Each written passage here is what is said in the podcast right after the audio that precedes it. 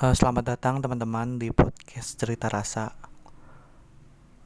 Gue bakal ngenalin apa itu podcast Cerita Rasa ini, apa yang bakal disajiin, apa yang bakal kalian dengar dalam podcast ini.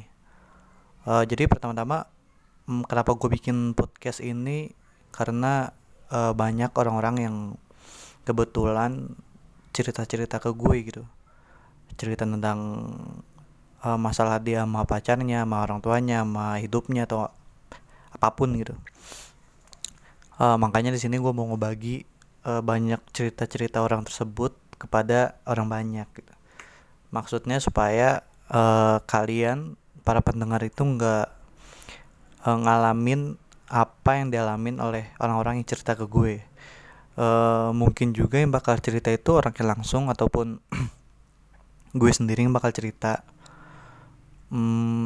Ya intinya bakal banyak cerita yang bakal kalian dengar, dan semoga bisa bermanfaat buat hidup kalian ke depannya.